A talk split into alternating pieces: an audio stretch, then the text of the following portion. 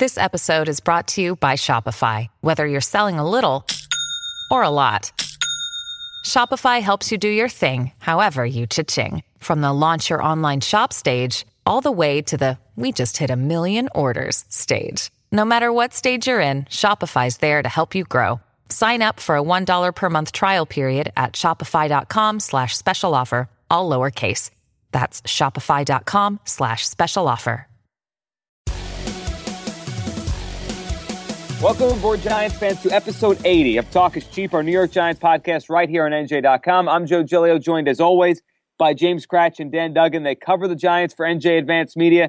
They've had a whirlwind of a couple days. We record this podcast on a Tuesday morning in Lambeau Field in Wisconsin on Sunday night, back in East Rutherford on Monday to watch the Giants clean out the lockers and move on from the season after a 38 13 loss in the wild card round. The Giants looked in control early in that game it all went awry. Odell Beckham dropped some passes. There was controversy. The Giants now stare at a very interesting offseason. Uh, one after, I think, a good year, guys, but one that now opens up a lot of questions. James, we'll start with you. I heard you guys uh, on your video on NJ.com right after the game saying, you know, in totality, this was a good year for the Giants, but it's almost so hard to, to think about that for fans because one, that game on Sunday was frustrating, and two, all of a sudden, immediately the questions begin of what's next. Yes. Uh, I wrote it in, in the story right after the game. When they went to Green Bay in week five and they lost 23 16, I thought that the score was very deceiving, that the Giants had really kind of gotten manhandled in that game. The score was 38 13 on Sunday night. Again, I thought the Giants were actually closer to beating the Packers in this game than they were in the game where they only lost by a touchdown. They dominated the first half uh, until the end there, where Green Bay got the two scores, and then they kind of pulled away in the second half. Uh, this is a team that has a bright future. I, I think fans are disappointed about the loss. It was right there. They felt that they had the formula to maybe make a deep run into the playoffs. I think if the Giants had beaten the Packers, they would have gone to Dallas this coming weekend and felt like they were going to win that game and then you know get to the title game and then maybe the Super Bowl. But there is a strong core here going forward. I, I think they're closer than they looked on Sunday night to, to really being one of the top you know contenders in the league. Now the question is, can they get those pieces that they need? Can they get them this offseason? And can they also kind of tamp down some of the issues they have in house, starting with the fact that a bunch of reporters sat vigil by a hole in the wall for 30 minutes on Sunday night? Yeah, and that was one of the stories, and obviously one of the negative stories that came out of that game. Odell Beckham did not play well, not close to the standards he set for himself. The hole in the wall, and then you have yesterday. So you guys fly home, uh, and on Monday the Giants have their kind of state of the team where Ben McAdoo speaks one final time with you guys as the season wraps up after the final game. Uh, Eli Manning, the whole crew, Jerry Reese, and, and Dan, there were some big takeaways from Jerry Reese on Monday afternoon about this team, about the future, um, specifically when it comes to the wide receiver and even the future of the quarterback. Jerry Reese had a lot to say on Monday. Yeah, and it was a little out of character because I mean, as you know, we've all kind of become accustomed. Jerry doesn't say a heck of a lot when he speaks to us, so uh, I'm not sure if he's just feeling a little more emboldened because uh, obviously he's earned a lot of praise, deservedly so, for what he did in the offseason, and uh, he's sort of off the hot seat. But uh, it was definitely refreshing. He he was honest and and answered questions head on. Uh, you know, I think the biggest three things, and I know we're going to dive into him deeper, was you know he talked very bluntly about Odell Beckham and, and their expectations for him and and the changes he needs to make. Uh, he spoke about Ereck Flowers and and actually acknowledge the fact that they're going to evaluate the potential of moving him from left tackle, which I know was uh, you know music to the ears of, of, many fans. And then also towards the end of the uh, press conference, you know, he acknowledged that it's time to really get serious about you know the successor for Eli Manning, which I mean that's kind of been the elephant in the room. I mean the guy's 36 years old, but uh, it's the first time, as far as I'm aware, that Jerry has actually said like, yeah, it's it's it's really time to uh, to seriously look at that topic. So uh, those are you know the biggest three takeaways. But like I said, it was just it was a different Jerry Reese, and it was nice to kind of hear what you know what he actually thinks. And, and like I said, he gave some insight. He did, and it's it's not usual that he does that and gives you anything to really talk about. He gave us a lot to talk about here. Let's start quickly with Eli, and, and just to um, make sure all our listeners and, and, everyone out there who takes the time to listen to our podcast knows we're going to do a, a, much bigger, deeper dive as the next couple weeks go on on Eli about the future of the Giants and his career and how he performed and what they have to do. But just on the surface, James, to start with that comment, and then we'll get to all this Odell conversation that has really dominated you know Giants fans' thoughts for a, a, a long time now, but certainly last couple days. On Eli, 36 years old, as Dan just said.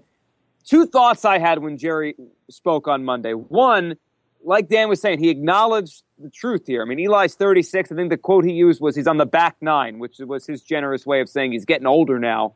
Um, and the second part is if they're looking for the successor, how long do they think they have with them before they need that successor? It's almost like a, uh, the window's still open, but we know it's going to close soon type of thing. Yeah. So I posted a story on NJ.com with, with Jerry Reese's uh, thoughts. I actually spoken to uh, NFL Network analyst Charley Casserly, who was the Redskins GM, the Texans GM, uh, uh, recently. You know, about kind of get like a, a, front office perspective what he thinks the Giants should do going forward with, with Eli, obviously now 36. I think the Giants feel that he has a, a, couple of good years left. I mean, he has three more years left on his contract, and and Casserly said, you know, that he, he hadn't seen him play live, but from what he had seen on film, it didn't look like there was any you know physical decline with Eli. And I think that the way Eli played against the Packers, especially in the first half, goes to show you that I, I think physically, you know, everything's there. I don't think he's he's definitely in decline yet, but at the same time, you know, yes, you know, Tom Brady is you know 39 going on 40. Brees is older than, than Eli. Obviously, Eli. You know, quarterbacks are playing well into their late 30s, but at the same time, you know, Peyton Manning, it, it, just kind of fell off a cliff all of a sudden. You know, Brett Favre just kind of broke down at the end. So I think the Giants have to. I think what Jerry said about you know being on the back nine was actually pretty pretty well said because he's on the back nine. And it's entirely possible that that Eli might get to the 18th hole and, and, and chip out for birdie, and that's it. You know, and it, it all ends well. But there's also a chance that you know something could go awry on the 17th hole, and he he can't finish the back nine. So I think it's the Giants have to be prepared that they hope that Eli finishes out his contract and they can reassess from there. But at the same time, you know, the guy's been healthy his whole career, and they never really had to worry about this. But you know something could happen, you know, with health or, or physical decline, or you know he just gets old all of a sudden, and, and they don't want to be stuck with no option available to them. Yeah, the parallel to me that I always think of when it comes to Eli, because one, he throws some interceptions. Two, he plays a lot of consecutive games. Um, three, throws for a lot of yards and he's durable. Uh, you know, Brett Favre, you know, I, I, don't think he's as great as Favre was, but there's some similarities there. And Dan, I look at the the statistics and the the career of Brett Favre. Favre was just finishing his age 35 season uh, when the Packers drafted Aaron Rodgers in the first round. I'm not saying the Giants are going to find Aaron Rodgers in the bottom half of the first round, but it feels like that idea has got to be in their heads now. That if that quarterback that they see as the long term guy behind Eli's there, it's it, the first time in a while. I think Giants fans are going to start thinking about that when they look at the crop of quarterbacks because you know Favre played three more years with Green Bay, and then then it was Aaron Rodgers' time. Yeah, no, I think this is the offseason. I don't obviously I don't think they can and just kind of keep it status quo for the simple fact they don't really have a backup quarterback under contract. I mean, they have uh, you know, Keith Wenning, who they brought in late as a practice squad guy on a, a futures deal, but I don't think anyone expects him to be the number two quarterback next year. But Josh Johnson, I mean, they could you know they could possibly bring him back, and I think Ryan Nassib's days are done. Uh, so I mean, there really isn't a, a solid number two there. So I think they absolutely have to address it in in the offseason one way or another. Maybe they just bring in a uh, you know, a more veteran free agent or, or, keep Josh Johnson to have someone. But even if you do that, you need to get someone young, I think, to to bring along. Like you said, I mean, might not be. I mean, obviously, be great if it's an Aaron Rodgers caliber player, but I don't. I don't think it's their. They have other needs that I don't think they can afford to use their 23rd pick on a quarterback. But I think you've seen teams like you know take the Patriots for instance. You use that second, third, fourth round pick, and, and you can get a quality quarterback. Uh, you know at that at that round. They obviously try to do it with Nassib and uh, granted, he didn't get a chance because Eli's so durable, but I think you know the, there's enough evidence from the preseason that the Nassib you know isn't the guy, and, and, that's fine because again he never had to play in those four years. So uh, I think that's definitely uh, you know a priority. Again, I don't think it's the number one priority in the draft, but uh, I think they'd be you know seriously making a mistake if they don't use one of their mid round picks to to get a young guy to groom. And like I said, maybe you, you keep a veteran around or bring a veteran in to be the number two guy to to really take the pressure off you know whoever that rookie quarterback would be, but uh, at some point, obviously, the the torch is going to have to be passed. And, you know, Eli's got three years left, and I'm sure the Giants would love to see him, you know, flourish for those final three years. But uh, even at the end of that, you're going to need somebody in the waiting. So I think this is probably the year to to get that guy. Yeah, it could be that year, and it could be that time. for the Giants today. And yesterday, we were doing this podcast on a Tuesday, right after the season ends with the Giants loss. A lot went down, and Jerry Reese talked about a lot. Number one, and we started with Eli there, and we will talk more about that as other episodes go along in our podcast. But he also got into Odell Beckham Jr. and the story that's really taken over the NFL, not just the Giants, in his behavior, his play on Sunday, what happened the week before, if it had any sort of impact on the way he played on Sunday. But I, I found it interesting, James, that he called him, and rightfully so, one of the faces of the franchise. And Eli has been the face of the franchise for a long time now. It feels like not only are the Giants thinking about, you know, eventually Eli's replacement, but you know, they need Odell here to be special for them, not just because he's a special player, but he's got to take that torch, right? Like, not only do they have to find Eli's replacement at quarterback, but the ideal person to take the torch as the face of the Giants, the leader of the Giants, would be Odell if he can be that guy. Definitely. I, look, I thought what Jerry said about Odell on Monday. One, I mean, it's just I thought it was it had to be said. It was obvious at this point. You know, look, Odell. I, I don't. He's not a locker room cancer. Uh, he's not a guy. His teammates still support him and, love him. You know, none of his teammates are, are ripping him. You know, behind you know, publicly or privately to Dan and I. You know, they they seem to, but I, I do think there is kind of a sense, and, and I think Jerry kind of summed it up for the whole organization that it's time to grow up a little bit. You know, all of these various issues, excuse me, issues, and we'll, we'll, get to the wall in a second. Uh, on its own, like if if if they were just the only thing that happened, isolated incidents, I think people would just kind of you know move on. But the bottom line is, and Steve Politi, our columnist, wrote this in his column off the game on Sunday. The Giants lost six games this year. We had some Odell related controversy in five of those losses.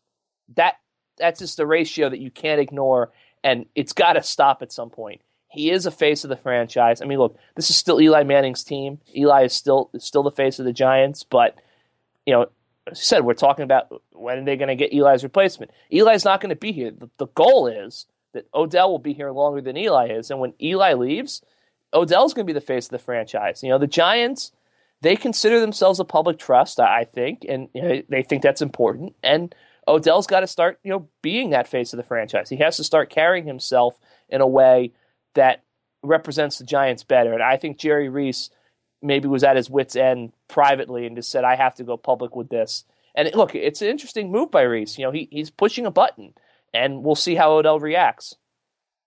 What's your best guess, Dan, on what happened Sunday night in Lambeau Field? I mean, look, Joe Buck and he, everyone took the cues from him during the Fox broadcast, and I thought he had to bring it up as the guy doing play by play on Fox for that game, but touched on what happened a week ago in Miami, and everyone had their opinions and made their jokes on social media about the Giants receivers and a boat in Miami. Beyond just that, because I think we could all agree whatever happened on that boat probably had very little to do with what happened Sunday. But there's more to it. I mean, it, was it in his head? Was it the cold? What do you think happened to him before we get to the punch in the wall and not talking to you guys on Monday? Why did he play so poorly? Why did a great player play so poorly in such a big spot? Your best guess, Dan.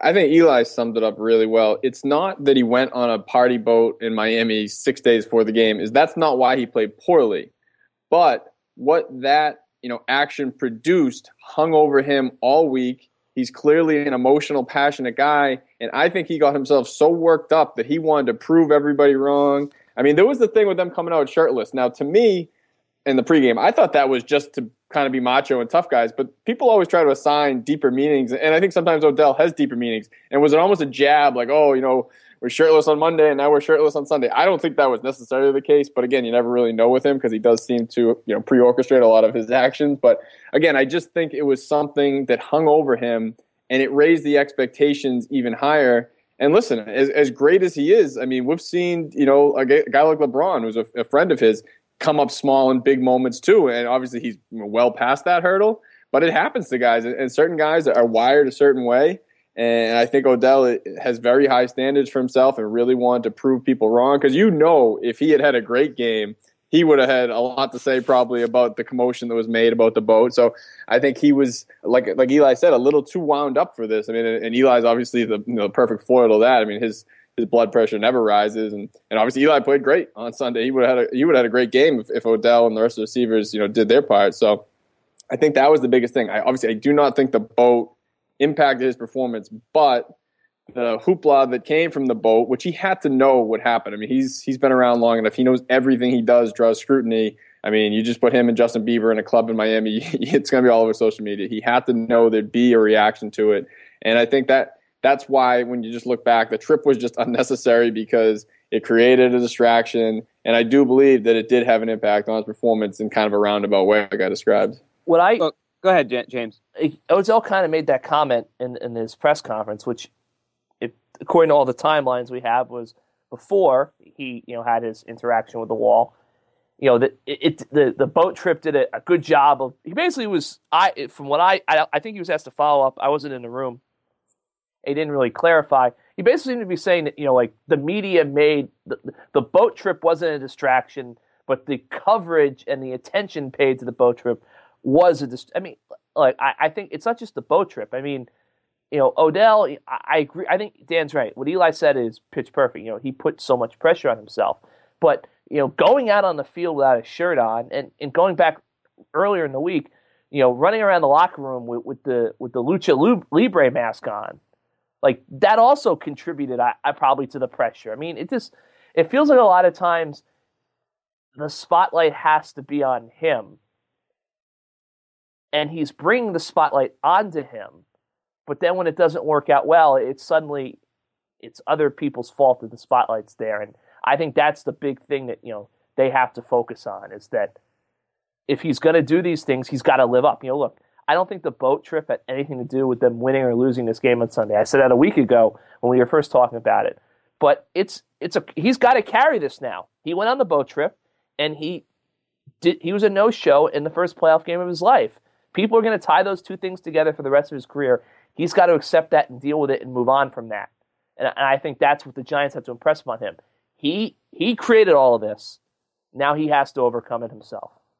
Yeah, he did create it, and then now this is you know he made his bed. Now he has to lie in it, and I wonder. And James, we'll start with you on this. You guys interact with Giants fans on an everyday basis. Every time you write anything or tweet anything, you get instant reaction. And anytime there's a great player, we, we've seen this especially in New York. When you're as high as Beckham has been, you're as loved as anybody in the city. And then when you fall, it's it's a quick fall. Like people will turn on you if they don't perceive what you're doing to be in the best interest of the football team.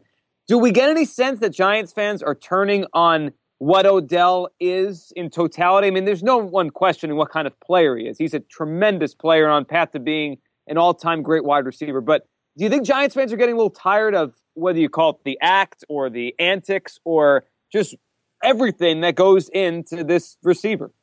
I don't think so. I, I get the feeling, and Dan, tell me if you disagree or agree with me, that like 10% of the fan base is probably sick of Odell and wants him traded tomorrow. Other 10% yeah. just has decided that like this is all the, the media's fault and like it's just, you know, the persecution of Odell and we're ridiculous and everything. I think like 80% of the fan base probably see it for what it is. He's a supremely talented, gifted player who needs to kind of mature a little bit. Uh, that's how I would read the fan base at this point. Dan, your thoughts on on Odell and how he's perceived right now? Yeah, I think that's you know probably pretty accurate. I think there's probably maybe a bigger segment of the fan base that we at least interact with that are a little more defensive of Odell because again, I think James that word was good about the persecution. Like, I mean, there were people saying why did why did people report the whole punching the wall? I mean, why why wouldn't we? We're reporters. I mean, if he did it in the shower or something, no one would ever know. He did it in a place that was you know, occupied by reporters. Of course, we're going to report it, just like everyone reported when Kevin Brown, you know, punched the clubhouse wall back in the playoffs in I think 2004, and Amar'e Stoudemire, I think everyone remembers, punched a fire extinguisher. You you punch something as a professional athlete, you're probably going to probably going to report about it. And, and the thing about that too is, I mean, people like, oh, he's just so passionate. Well, there's a lot of passionate guys in the NFL. 200 of them lost on Sunday or Saturday and none of them punched a wall and, and made a scene. So I, I, think James made a good point earlier too about the attention. I mean, this guy knows he's going to draw a lot of attention, and punching a hole in a wall is going to get attention. You know, there's there's ways to handle your your rage or your passion that isn't going to draw attention. And I think with uh, one of the things Jerry Reese said that I I think I made the point earlier in the season too when when we were kind of having one of these Odell uh, you know psych evaluations. He's a smart guy. If he was just a, a knucklehead, and there's plenty of them in professional sports that are great athletes and don't you know don't have it all going on upstairs, you just kind of you know throw your hands up and say, "Oh man, like DeMarcus Cousins or whoever, we got to just deal with this guy as best we can." Odell is intelligent. He gets it. You, you speak to him. He's a, he's a articulate guy. So the message just isn't getting through. But that's why I think it's so frustrating for Jerry because I'm sure he sits down in his office and has a very intelligent que- uh, conversation, and he probably walks away thinking, "Okay, Odell gets it now." And then he goes out and basically has a, you know a relapse, if you want to call it that. So I think that's the biggest thing with him is he's a he's a smart guy, and it's just at some point you have to grow up. And I think that's you know Jerry used those words, and I think that's exactly what it is because again, people lose. The, the fiercest competitors in the world lose and it's not always a scene. Like you said, five out of six times this year, there was some post game or in game kind of scene with this guy. I mean, again, uh, to use his buddy LeBron, I mean, he's a guy who gets a ton of scrutiny, probably as much as Odell. Hard for me to think of a time where you know he's had a temper tantrum after a game that's become national news. There's just ways to handle these things, and I think this is a big time because again, his his talent is undeniable, and again, even if he remains kind of this loose cannon his whole career. He's still going to be in the Hall of Fame because he's just so talented. But there's a way to do it and and just not always kind of create the distraction or put all the attention on you. And I, think that's all they want because again, he is going to be the face of the franchise. But they're probably not super comfortable with him being the face of the franchise uh, with his current temperament. So I think they just want to see that change. I know that was not the question at all, but th- those are just some of the Odell thoughts that have been kicking around in my head the last 24 hours. Well, I think the worst thing that could happen to the Giants is, you know, 18, 20 years from now, they're putting Odell into the Ring of Honor, and people are sitting there thinking to themselves, you know, he, he was good, but he, wow, he really could have been great, and it just never happened. And, you know, you know, we could have won three Super Bowls with him, but you know we only got there once, and we got you know blown out by the Patriots. I mean, I, that's why I think the fear is that you know Odell. You know, people want to compare him to LT, and you know he was wearing the LT jersey. You know, and, and he has that sort of generational ability, but. You know, I think the, the, the, LT comparison. Oh, that's another thing the fans keep saying. Well, LT did things that were ten times worse. Well, first off, totally different era. Second off, LT is the greatest defensive player in the history of the NFL. Odell's not even the best receiver in football right now. You can't compare the two yet. He's got a ways to go to be at LT's level. And he probably can get there, but I think they have to kind of nip this stuff in the bud if he's going to get there. Yeah, the hard part for me, and there's so much to unpack with him. One, it does, some of this does feel contrived, like what happened with the, the hole in the wall. If that turns out, if the investigation turns out to um, put Odell as definitely the guy that did that, and then what happened in Philadelphia a couple weeks ago? Like the, whatever that was, he was growling or just making some weird noises because he was upset in the in the hallway down below in, in Lincoln Financial Field. That stuff feels contrived. And then this, I mean, Dan, you said LeBron, and we were talking about these other athletes over the years that have had you know the spotlight on them. I can't think of one that's ever been quite like him. Like it's almost like the other stuff that we talk about with athletes that have issues. It's almost easier to understand because we've seen so many of the same kind of story before, whether it's an off the field thing, whether it is penalties, whether it is a, a, lack of work ethic. He checks all the boxes for that stuff. It's just like once in a while he becomes unhinged, and I think it takes him out of the game. Like that game against Carolina last year uh, when he got all those penalties with with Norman. Like I thought for two quarters he just wasn't in the game because wherever the heck his head was. Sunday when he started dropping the football, I started thinking where's his head again? Like he loses himself in the middle of the game and you never know when it's going to happen. Yeah, no, I think that is the case. I think that is something that maybe he, he did make some strides at because uh, the two Norman games this year, uh, you know, he just played football and didn't get too caught up in that. He definitely had some some issues there in that Minnesota game, but I think for the most part he did a good job. I'm not sure if you know the Green Bay thing was was necessarily fits in that box, but um, again, it just it does he does get in his own head, I think, and and then he also he has to acknowledge that he he created this. I mean, it's it's it's maybe it's not fair, maybe it's you know whatever, but it's the reality that now every time he does something, it's going to draw more scrutiny. If if Will Tye punched a hole in the wall, you know, maybe it gets a passing notice and people say, well, that's not fair. Why does Odell get more attention? Well, that's kind of the burden that comes with, you know, being this superstar athlete and also being one who, you know, craves and, and wants the spotlight. I mean, listen, the guy, this is kind of silly, but he could just have a, you know, close crop haircut and, and not have it dyed, you know, uh, bleach blonde. That would help him probably not have quite as much attention. Again, it's it's his hair; he can do what he wants, and it's kind of part of his image. But a lot of things he does, like you said, are, are intentional. Like he wants attention. So everything you do is going to be magnified. And again, you if you're an Odell fan, if you're Odell himself, you might not think that's fair. But back to what Eli said, perception becomes reality, especially in the NFL and especially in this market. I mean, we were having a discussion not too long ago. I don't think fans could recognize most NFL players without their helmet on, outside of maybe quarterbacks. Like I think Julio Jones could probably walk in a room and people might not know who he is. Odell has clearly broken the mold from that, and it, it's had a great benefit for him. I mean, he's got more endorsements than any other wide receiver, I'm sure, and and he's made himself a household name and and just you know a universally known figure. But there's some downsides to that, and he hasn't quite mastered the balance of having all the attention for all the things he wants, and then not drawing attention for negative things. Yeah, Hello? I mean the video, that Lyft video, uh, the one that that everyone talked about last week when he did that thing for Lyft, and that was the whole thing. As soon as he took his his hat off, his hair was, you know, you could see his hair, and everyone knew who he was. They didn't know who the guy was when he had the beanie on, and then he took the beanie off, and you could see his hair, and it was like, oh wow, it's Odell Beckham Jr. So yeah, that, that it's certainly part of his persona. A lot's part of his persona, and how he evolves is going to be a big part of how the Giants Joe, continue to. One last thing before we, I, I sounds like we're going to move off of Odell. When it comes to athletes versus the wall, the wall has got at least a 900 winning percentage. So that to me, I just don't get why he felt the need to punch the wall. I understand he's angry, but eh, look, it, all indications are he didn't hurt his hand. But especially for a guy who had a bad thumb all year, to punch a wall is just. I mean, what are you accomplishing by punching a wall, other than you might break your hand?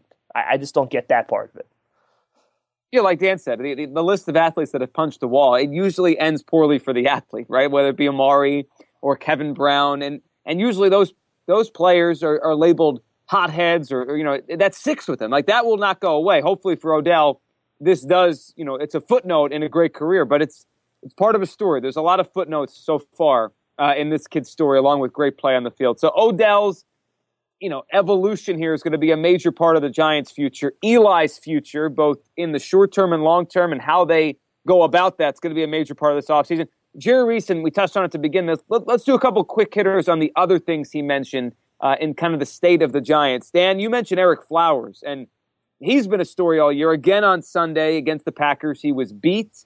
Um, he was beat around the edge. Eli had some issues because of pressure from uh, Ereck Flowers. He hasn't looked like a left tackle to me a lot of the year, and now the Giants, for the first time, you know, acknowledging they might not play him at left tackle long term. Yeah, I mean that that was quite an admission because again, uh, they were pretty stubborn all off season. Uh, you know, they they couldn't attract some of these quality veteran tackles around the market because they they were saying we have our left tackle, you'd have to come in here and play right tackle and that obviously wasn't appealing to guys who had played their whole career at left tackle. Uh, now the problem is, and, and again, fans are, are kind of quick to criticize Reese and and justifiably so in this case. Uh, it's a year too late probably because now all those guys have signed and then and the market's much thinner uh, this offseason. So now that they're finally willing to say, well, maybe we got to you know change where this guy plays.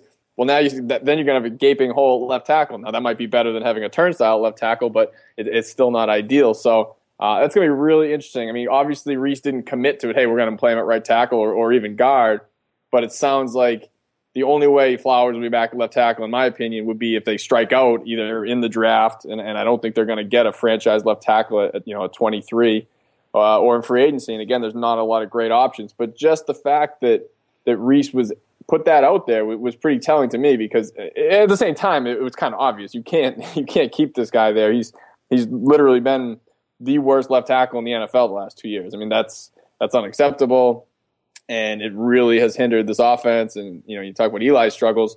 Well, I think it might contribute a bit when you're always worried you're going to hit in the back every time you drop back to pass. So it's something that needs to be addressed. But again, it was just a little bit refreshing more than anything that Jerry Reese didn't just stiff arm those questions. He acknowledged kind of the obvious, and now the question is, how does Jerry go about fixing it?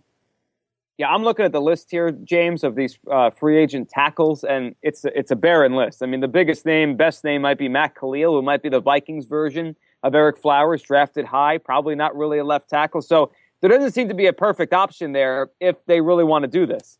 No, I mean, you look at the free agents. I mean, Andrew Whitworth, sensational left tackle, but he's 34 years old, and he's probably going to want to go back to Cincinnati anyway. I mean, Khalil just had major hip surgery.